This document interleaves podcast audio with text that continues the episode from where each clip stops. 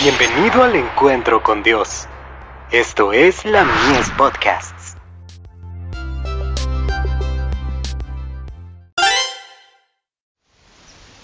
Cada día con Dios. Fuerzas invisibles en conflicto.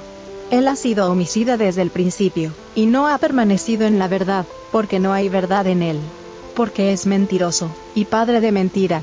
Juan 8, verso 44.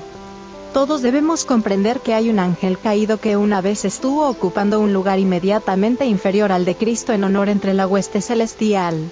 Su obra de engaño la hizo con tanta astucia que los ángeles menos exaltados supusieron que él era el gobernante del cielo.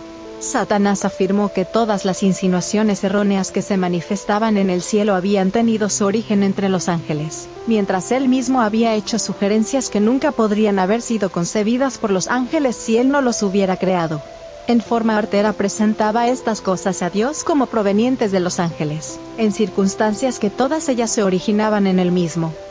Debido a que no era capaz de presentar directamente sus engaños acerca de Cristo, decidió desprestigiarlo mediante declaraciones e informes falsos. Como resultado de ello hubo guerra en el cielo y Satanás fue expulsado. Se convirtió en el enemigo mortal de Cristo.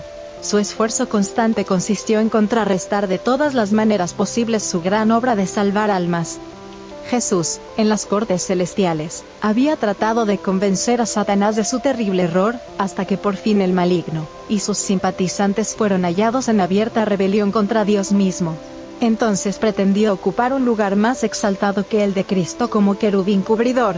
Cuando fue expulsado del cielo, descendió a esta tierra decidido a trabajar contra Cristo, cuando Cristo vino a este mundo, Satanás constantemente le siguió las pisadas para tratar de invalidar su obra.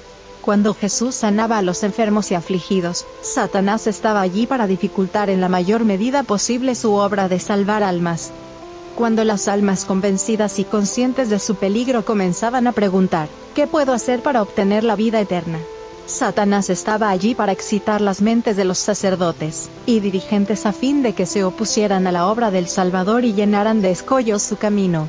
Pero Cristo siempre fue superior a Satanás.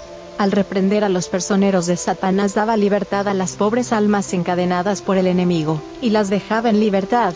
Carta 292, del 4 de septiembre de 1906, dirigida al Dr. D. H. Cressy Señora, del Sanatorio de Sydney, Australia.